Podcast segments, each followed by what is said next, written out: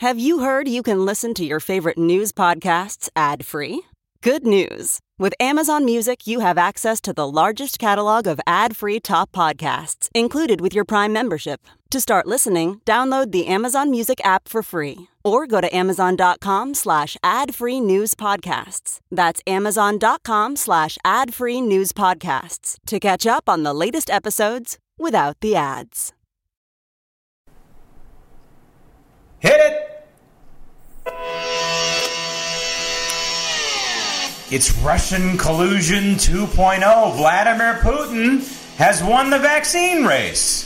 Stand by. The doors to the newsroom are locked and the P C police are not getting in. So sit back and relax as we unfold today's edition of The Ledger Report. And in San Diego, one anchor man was more man than the rest. His name was Graham Ledger. He was like a god walking amongst mere mortals.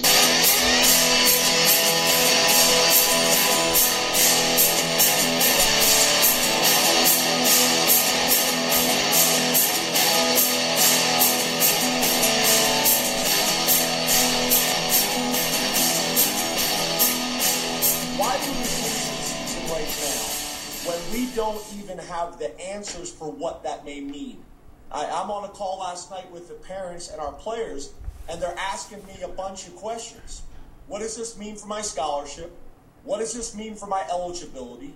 Do I get another year? What does this mean for the fifth year seniors? What does it mean for the underclassmen? Stop tape. What does it mean for this republic? What does it mean for this country to not have college football, potentially, to cancel the season? This is the talk right now. Canceling the entire football season for college football. Each of the individual divisions uh, within college football, each of the individual conferences are now meeting and, and they're wringing their hands and they're trying to figure out what is the best protocol and how are we going to do this and should we do this? If we do it, should we test? How often should we test? Should we create a bubble like the N B A has created a bubble in Orlando, Florida? How can we do this to the children? How can we do this to the young people? They'll be spreading the Wuhan coronavirus amongst each other as they tackle each other on the gridiron. What should we do? Well, here's the football coach, the head football coach for Penn State, James Franklin, saying, now, wait a minute. Hold on a minute. There's a lot at stake here. And he's talking about it, of course, from a football perspective, which is fine because that's his job. His job is to lead his team to a national championship, Penn State. It's about time they, they have one, right? You Penn State fans. But it's interesting, the discussion that's going on in college football. It's a microcosm, I think, of whether this country proceeds out of this fantastically crazy government response to the Wuhan coronavirus and whether cooler heads prevail. Now, we know that the colleges and universities in this country are inundated and permeated by the liberal left, who are going to be towing the line of the various blue state governors and, and blue city mayors out there who have decided to crush the economy and crush everybody's lives and take away the constitutional rights of tens of millions of Americans.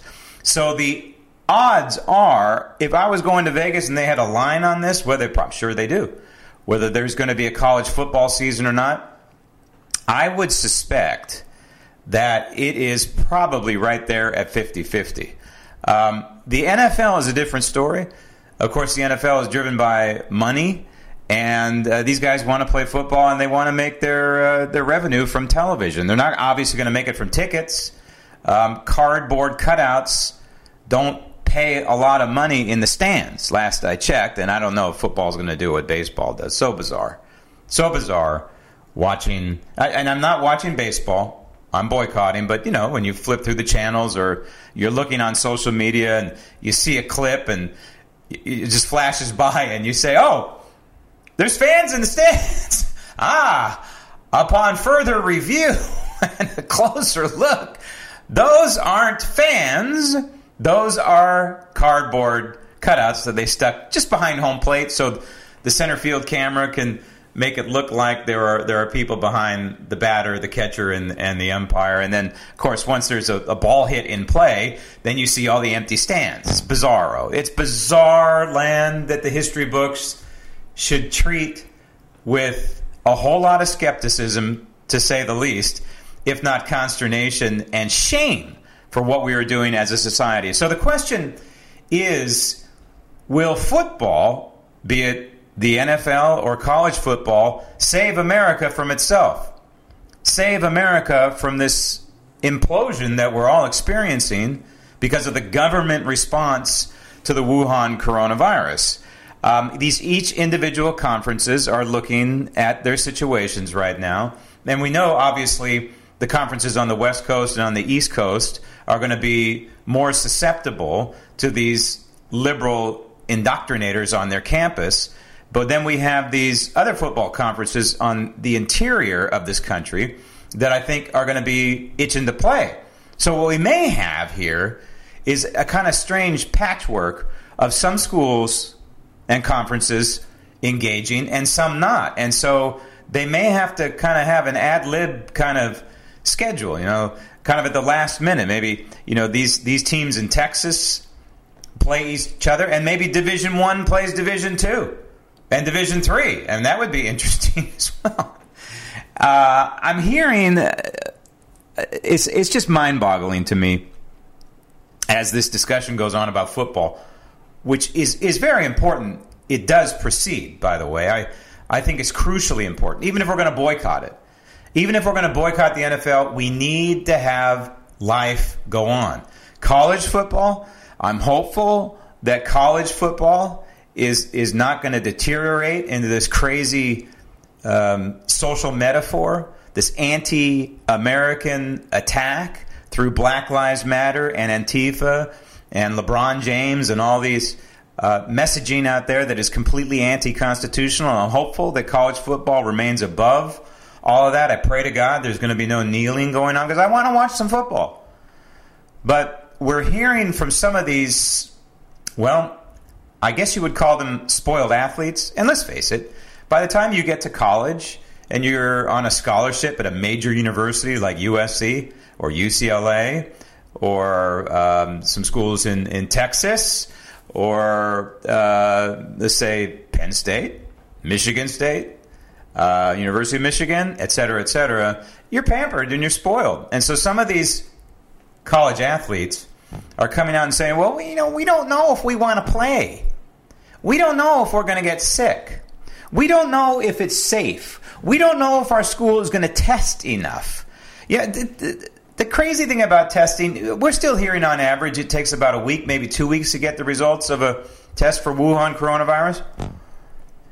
It's a, really, a test like that is, is almost worthless, right? Unless when you test, you quarantine then for the next fourteen days or until you get the test results. What's the point of the test? What is the point of the test? By the way, the last numbers I checked, uh, we've administered uh, somewhere in the neighborhood, I think, sixty million, six zero, sixty million tests in this country. Last I checked, that's one-fifth of the population. That's an incredible, in a country this size, the population, but also just the sheer size and the makeup in our federalist system. The fact that we have tested one-fifth of the population is an incredible feat. Is anybody saying this anywhere in the mainstream media?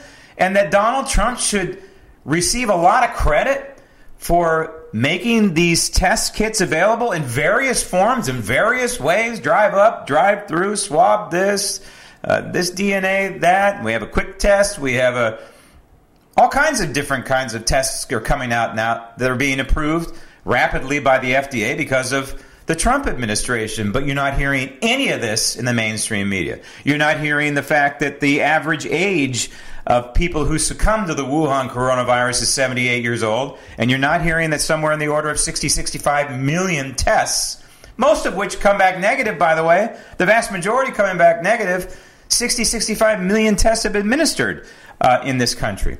So we have these whiny, whiny athletes out there, and apparently they're not reading the headlines I'm reading. This one, another one. And we've seen these over and over and over again. that young people, and this would effectively be age zero through twenty, twenty-five, thirty, I put those in the young people range. Young people are largely effectively immune. If they are contracting the Wuhan coronavirus, the vast majority is asymptomatic, and the ones that show some symptoms and, and get sick recover. They're not dying. There's a few outlier cases and a few um, cases of, of misreporting from the mainstream media. Imagine that, where, you know, a, a child, I believe in, in Georgia somewhere, uh, came down, a, a young person, I think under the age of ten, of the Wuhan coronavirus, uh, had a seizure while taking a shower in the bathtub, slipped and uh, hit his head apparently, and died with the Wuhan coronavirus. Of course, the mainstream media and the hospitals that are anti-Trump uh, and, and pro-everything about Joe Biden, they list that death as death by Wuhan coronavirus. It's crazy. I mean, it's terrible. It's tragic. The child died, but he had a seizure, slipped and fell his head, hit his head.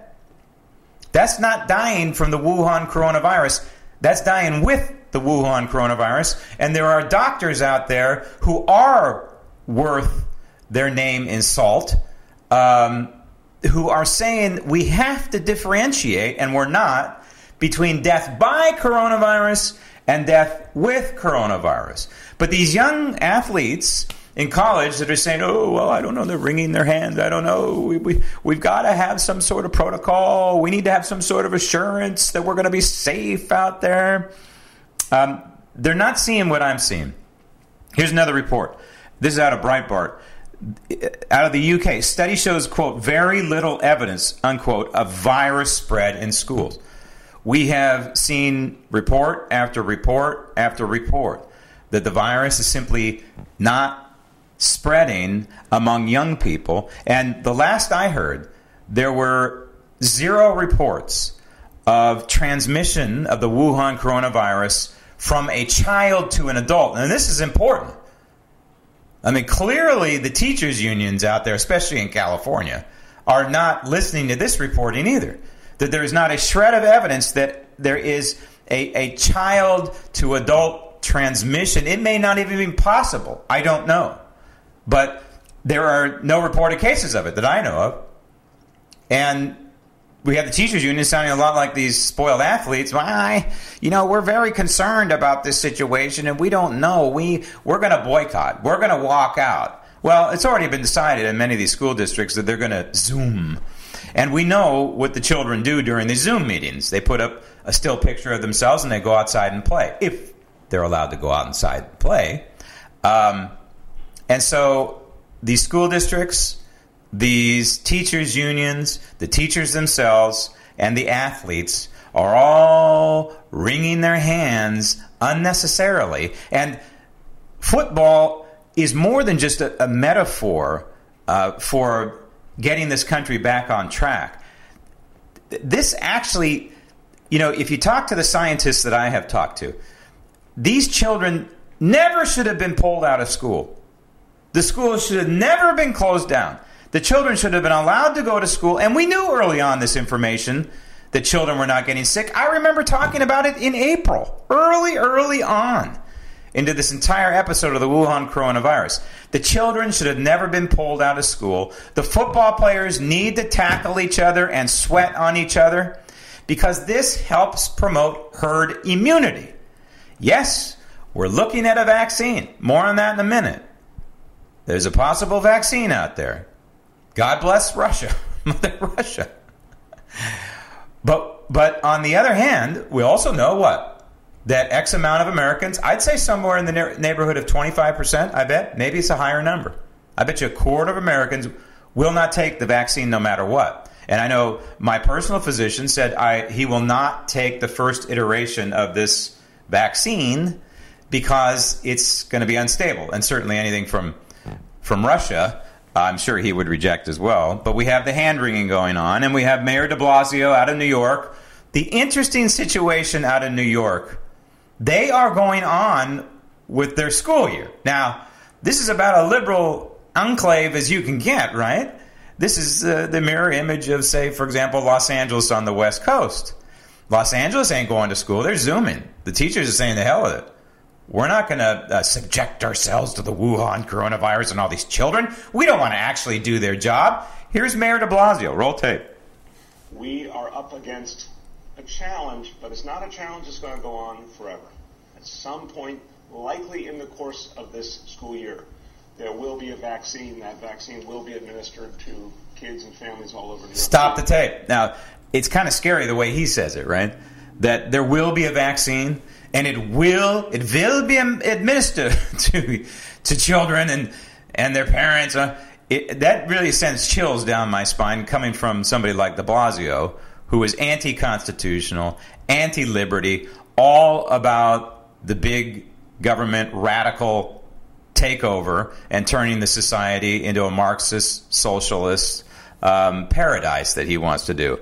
Well, we have news, breaking news for Uh, Mayor de Blasio, and that is Vladimir Putin is out there saying, guess what? Russia's coming up with a uh, vaccine. And he says that he has even given it to his daughter. And so you know where the mainstream media is going to take this, right? First of all, they're going to dismiss it. You know, anything coming out of Russia, um, they're going to say, well, this is going to be worthless. And it might be.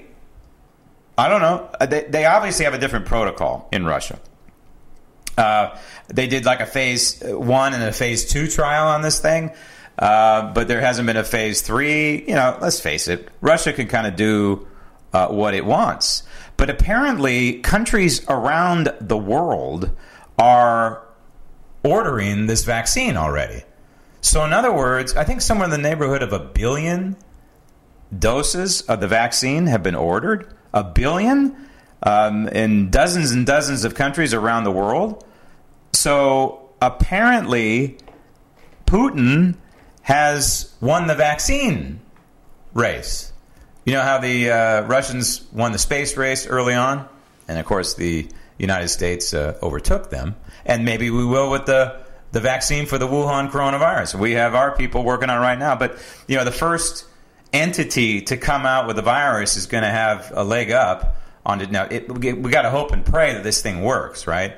I mean, because the last thing we want to have happen is a virus out there, a vaccine out there that doesn't work, and it's being sent out a billion doses to how many dozens of different countries around the world.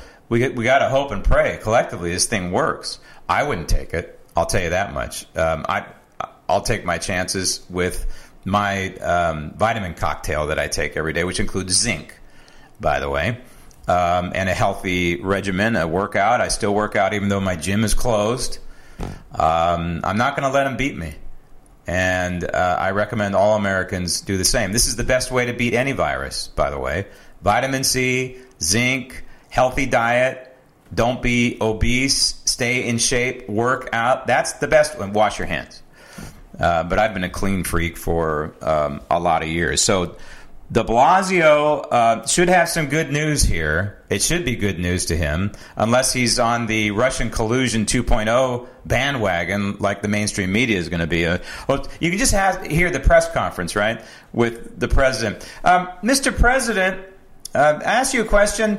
Did you have any hand in helping Vladimir Putin come up with this vaccine? And if you did, what role did you play, Mister President? Hopefully at that point, I love it, Donald Trump has, has developed a habit where if he has these incessant reporters that are just flat out rude, he just says, oh, okay, thank you, and then walks off. And now hopefully what's happening among the press corps when he does that is that the other members of the press turn to that uh, violating so-called journalist and say, hey, dummy, don't do that again, because you just lost my ability to ask a question. It's the perfect thing the president should be doing. I don't think the president should be engaging the press at all right now, the mainstream media. I think he should be out there delivering his statements. Let them be stenographers and then leave the podium. Let Kaylee handle the Q and A with the press if that's what they want. But I think the president just stays on message even reading off a teleprompter directly to the American people, even during these news conferences. Um, I'd like to call them fireside chats. I would handle them a little bit differently. I would not do them in the in the press room.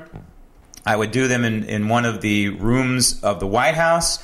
I would invite maybe a select number of press, like ten, just to sit there in the way back and be stenographers. And then I would invite a red state governor and a blue state governor to participate. You can bring them to the White House, it's fine, or you can have them uh, via video, Zoom or whatever, and talk to them and engage them. How are you doing in Wyoming? How are you doing in Maine? How are you doing in New Jersey? We know uh, New York and New Jersey, by the way, have the highest death toll among the Wuhan coronavirus victims. And uh, we know one of the reasons why New York had such a high death toll, um, it's two words: Andrew Cuomo. Meantime, in Florida, we have a governor who is trying to open up his schools. This would be Ron DeSantis. And he is taking hell for it. De Blasio is just fine. It's fine for de Blasio. And by the way, the underlying reason that, again, the mainstream media will not report as to why New York can open its public schools and not worry about the Wuhan coronavirus, it's not just because children are less likely to have the Wuhan, any kind of symptoms of the Wuhan coronavirus. And it's not just because there's no known case of a child to adult transmission. It's because New York has developed herd immunity. De Blasio knows it. Cuomo knows it, but they're not going to admit it.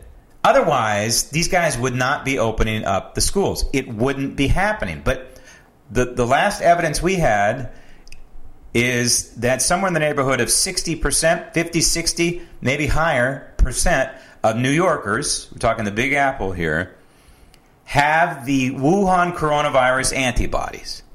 And that is enough to effectively establish herd immunity. You let the kiddies go to school, and then you've sealed the deal on herd immunity, and then it's over. It's over, at least for, for New York City. They have effectively inoculated itself. They're not going to even need uh, Vladimir Putin's vaccine. But here we have Ron DeSantis in Florida trying to navigate all of this craziness, trying to engage the parents. You know, one of the things I've heard in California is that, you know, they've shut down the schools like the L A U S D. That's the second largest school district in the country, the Los Angeles school district. The school administrators, the school board, the teachers union, the teachers, they were all involved. All, all involved. The only entity that wasn't involved in this process, the parents. Imagine that. Imagine. It's the parents with the kiddies. It's the parents paying the, the taxes that pays the salary of the school board, that pays the salary of the teachers, that pays the salary of the, the union thugs, and they weren't even in the equation. They weren't even part of the process. Ah, but in Florida, it's a Republican governor who's trying to engage the parents. Roll tape. I'm very much supportive of parents having the option for distance learning. I think they got to make decisions that they think is best uh, for themselves um, and for their families, and um, and we want to continue to, to empower folks with that. Uh, and that's what it should be, right? It should be up to the parents. Of course, the ultimate decision should be up to the parents. The schools should be open. And if you don't want your child to go to school, for whatever reason, you have that right. And if you want to homeschool, you have that right. And if you don't want to send your child into the, the school, I remember when I was growing up in San Francisco, we had a a horrible time. I must have been maybe seven or eight years old, um, and it was the Zodiac Killer. I'm sure most of you uh, don't remember the Zodiac Killer, but you can Google it. The Zodiac Killer um, froze San Francisco and the entire Bay Area for about two or three months uh, as he would murder, and then he would send notes to the San Francisco Chronicle and the San Francisco Examiner, the newspapers at the time. I think they still are.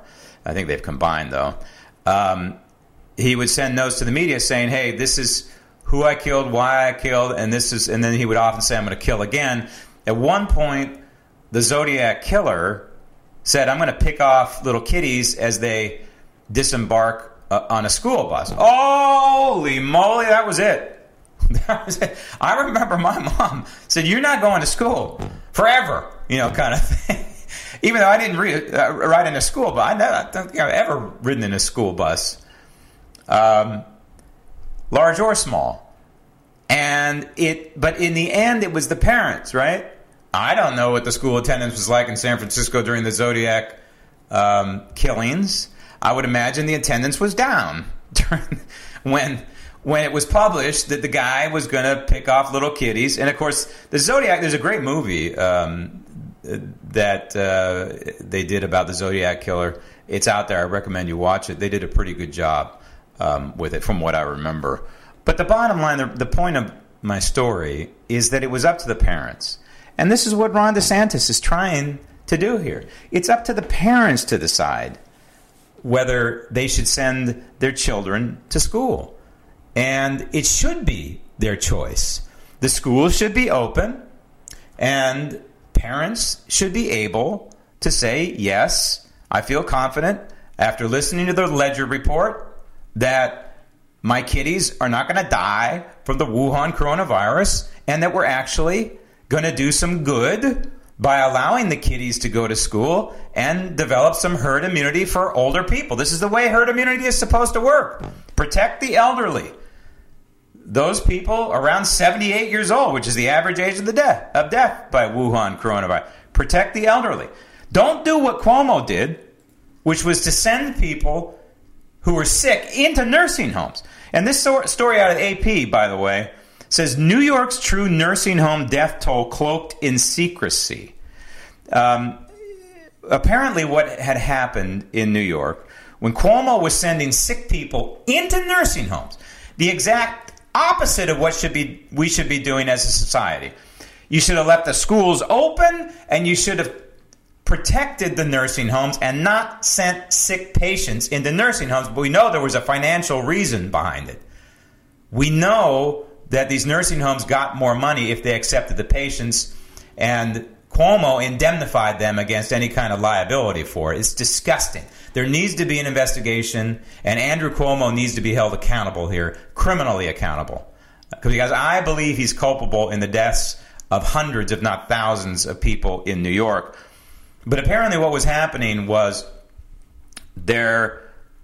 if there was a patient who died in a nursing home, they would count that as a COVID death at a nursing home. But if a patient had COVID and then was rushed to the hospital and then died an hour later, a day later, or a week later, they didn't count that as a nursing home death, you see.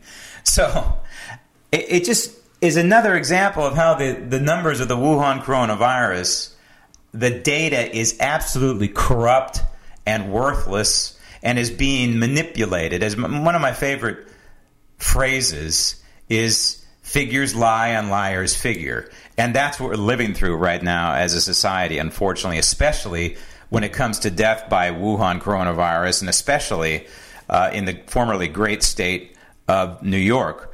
There's another story that's of interest. Um, it should be of interest to all Americans, and that is this out of the Seattle Times. forty percent, this is from the Washington Post, by the way, originally reprinted by the Seattle Times, forty percent of people with coronavirus have no symptoms, might be, they be the key to ending the pandemic. We have talked about this before, that because these people who actually have the virus are asymptomatic, and then effectively their body defeats it. What's going on inside them? It's the T cells. It's it's the way our bodies work and repel viruses.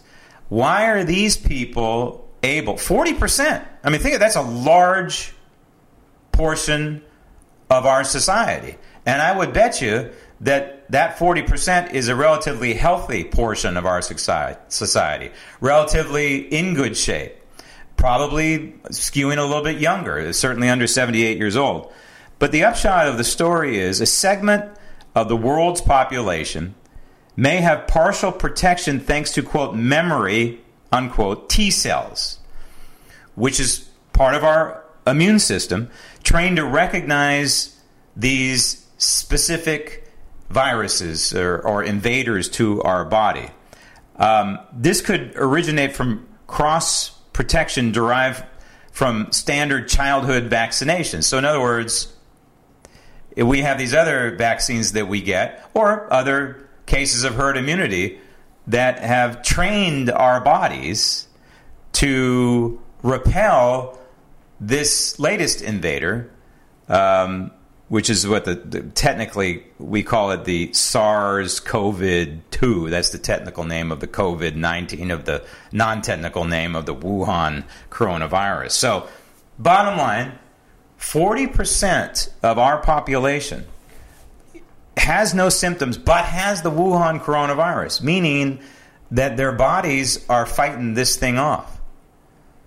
And we look at California. California is a fascinating incubator of what's going on with the Wuhan coronavirus. Headline out of the Sacramento Bee, has California bent the curve? Hospital numbers suggest a plateau. Well, you know, it's it's so ridiculous chasing after these numbers because, you know, anybody who follows statistics at all knows that when you're you're plotting on a chart, you're just plotting up to that point, right? And we started plotting the Wuhan coronavirus in March, effectively. So it's only been five months. What does this chart look like a year from now? Have we plateaued? It's, you know, it's a guessing game. But the one thing we're not guessing about is that this is a virus. And this is what viruses do. And California is the nation's largest state. We also know this, that the governor issued a mandatory mask order on June eighteenth. Yet the numbers continue to rise in California. They seem to be dipping a little bit and then kind of going back up. It's interesting when I talk to people and I say, okay, if masks work, why is it that on June eighteenth, the governor, the, the, the cases by day were around June eighteenth was somewhere in the neighborhood of four thousand cases in California. By August, it was ten thousand cases a day. Ladies and gentlemen, if masks work, that's a month and a half or so um, into the mandatory mask order. If masks work, then why the spike in the numbers? Okay, so it spikes in, in August, and there's, there's kind of a bit of a drop-off, and now it's starting to spike up again. And the deaths, the deaths in California are very interesting. They have spiked slightly, but, you know, you're talking a state of thirty-three, thirty-five million people, and deaths per day of around seventy in July and maybe one hundred in August. That's not a huge devastating number. And, you know, anybody dying is a bad thing. I know that's the disclaimer we have to give, right? But when you look at deaths per day in California uh, versus the deaths per day averaged between two thousand fourteen and two thousand nineteen, all right? So that's the, what, five-year period preceding the Wuhan coronavirus. In July, there's a chart. It, it it's a fascinating chart. It's on Healthcare Cost Institute. And let's look at May, June, and July of two thousand fourteen through two thousand nineteen. The the deaths per day in California is right around four fifty, right around there. That's the average deaths per day, May, June, and July. Tends to tail off in the summer for some reason. Tends to go down slightly. It's not a, exactly a flat line. The deaths per day in twenty twenty is below four hundred. So again, the average deaths per day, May, June, and July, is somewhere around four fifty. That's two thousand fourteen to two thousand nineteen. The average deaths per day in California in twenty twenty is less than four hundred. So common sense would tell you that if the Wuhan coronavirus is taking out people at a more rapid clip. In other words, it's killing people and it's adding to the the normal death tally. Um, that's not happening.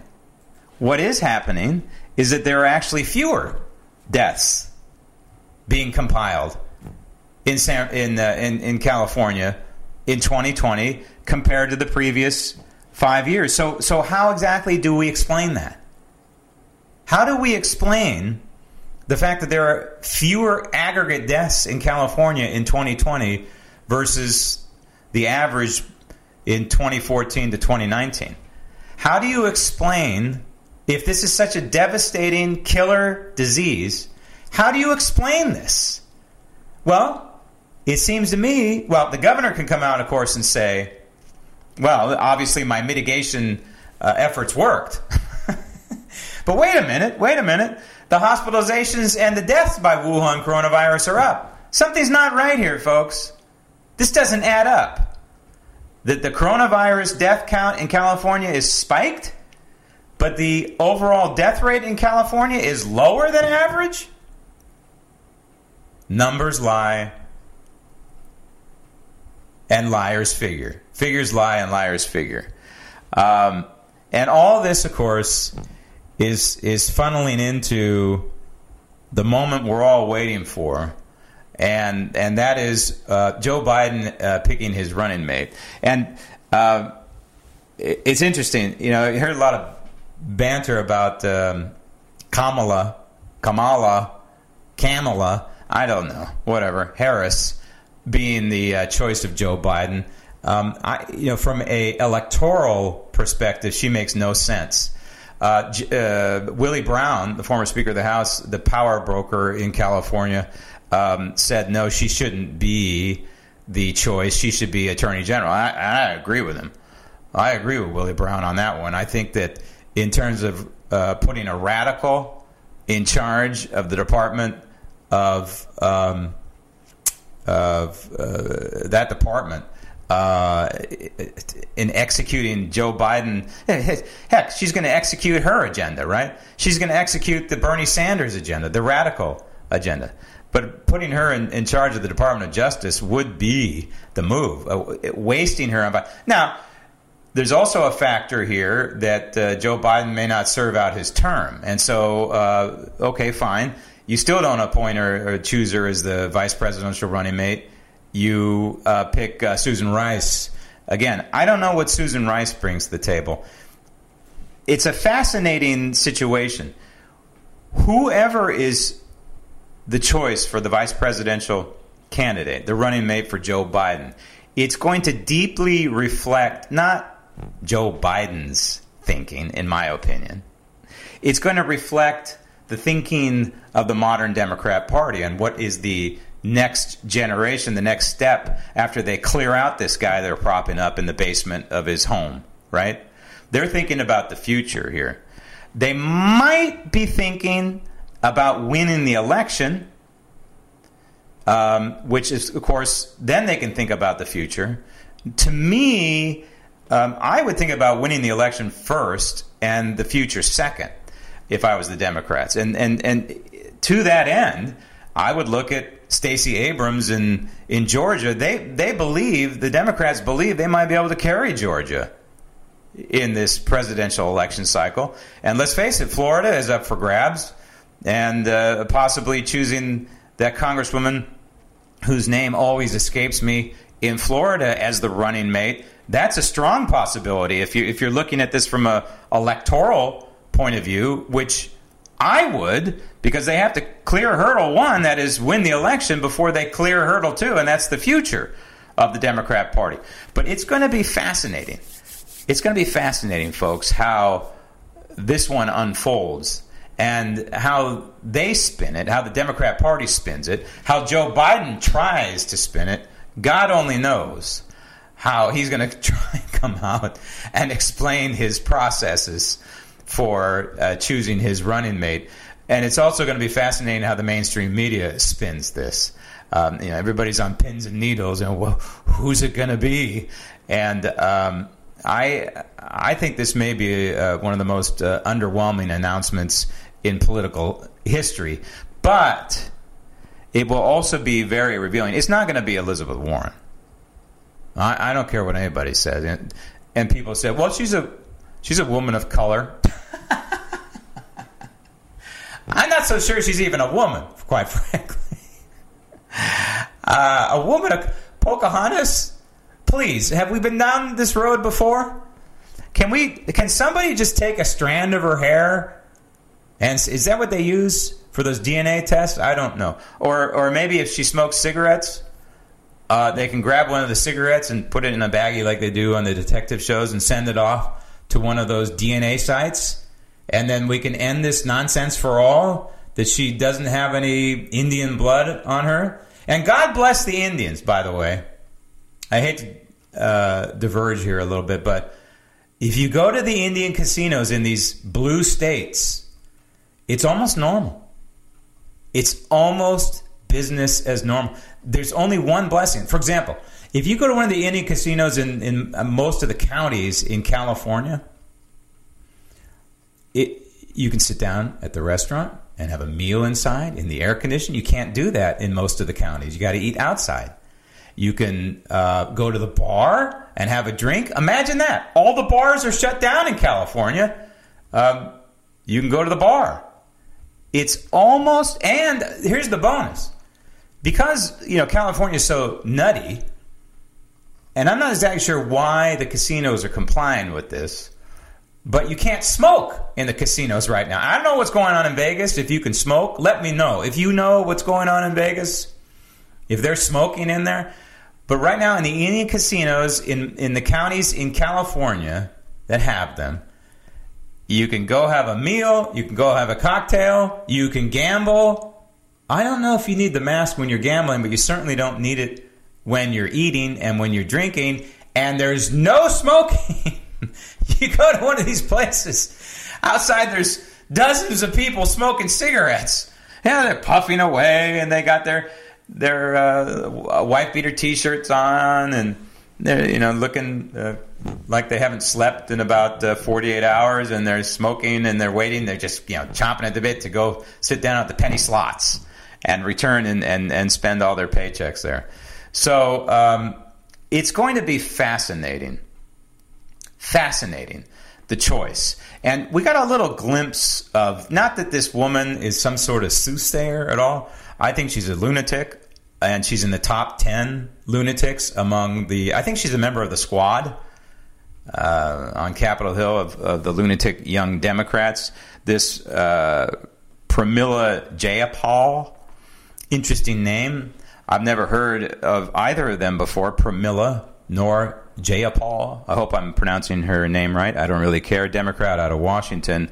Um, she is very smugly saying that Biden is movable. Movable. And she says, quote, I will be pushing him, unquote.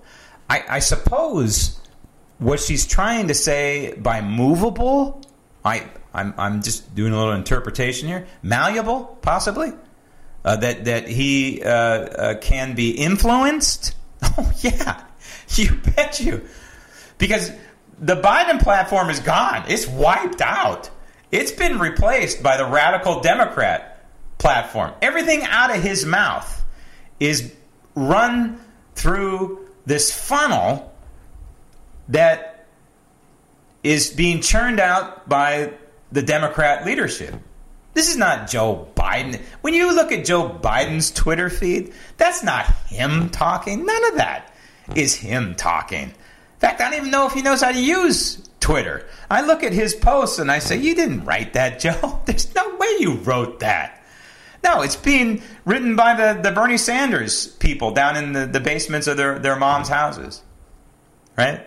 So that is the agenda. And, and this Pramila Jayapal is showing exactly what the modern Democrat Party is all about and what Joe Biden is all about. Joe Biden, the Manchurian candidate, he is malleable. And they're going to manipulate him like silly putty if he happens to limp into the White House. And that's the Ledger Register this week. Very simple question, no matter what happens from sloppy Joe Biden. Is Joe Biden choosing his running mate, or is the Democrat Party deciding for him? Um, I'm asking this question both on my website at Graham Ledger dot com, that's Graham Ledger dot com, but also on the ZipApp dot com, the ZipApp with two P's, A P P, the Zip, zip app dot com. This is also um, a little app for your phone, and it's really designed for your phone. You you don't really want to look at it uh, online on your computer. You want to use it on your phone. I can tell you, though, that um, they're they're wholly separate entities, but that both of them are trending in one direction vastly. And I'll give you, you can you can see the results, I think, on both of them when you when you uh, choose to participate in the poll. And of course, I'll give the poll results a little bit later in the week. But the bottom line is they're heavily skewed in in one direction. And we know, of course, sloppy Joe Biden is going to come out and he's going to say to the Vladimir Putin vaccine, oh, this is part of Russian collusion. Look at Donald Trump probably had a hand in this. He's going to echo whatever the mainstream media says. This is their Russian collusion two point oh. Vladimir Putin wins the vaccine race. And, of course, the mainstream media, Joe Biden and company, they are going to blame it on who else? Donald Trump. This edition of The Ledger Report is on its way to the archives of the Library of Congress. Thank you for listening. I'm Graham Ledger, and remember, even when I am wrong, I am right.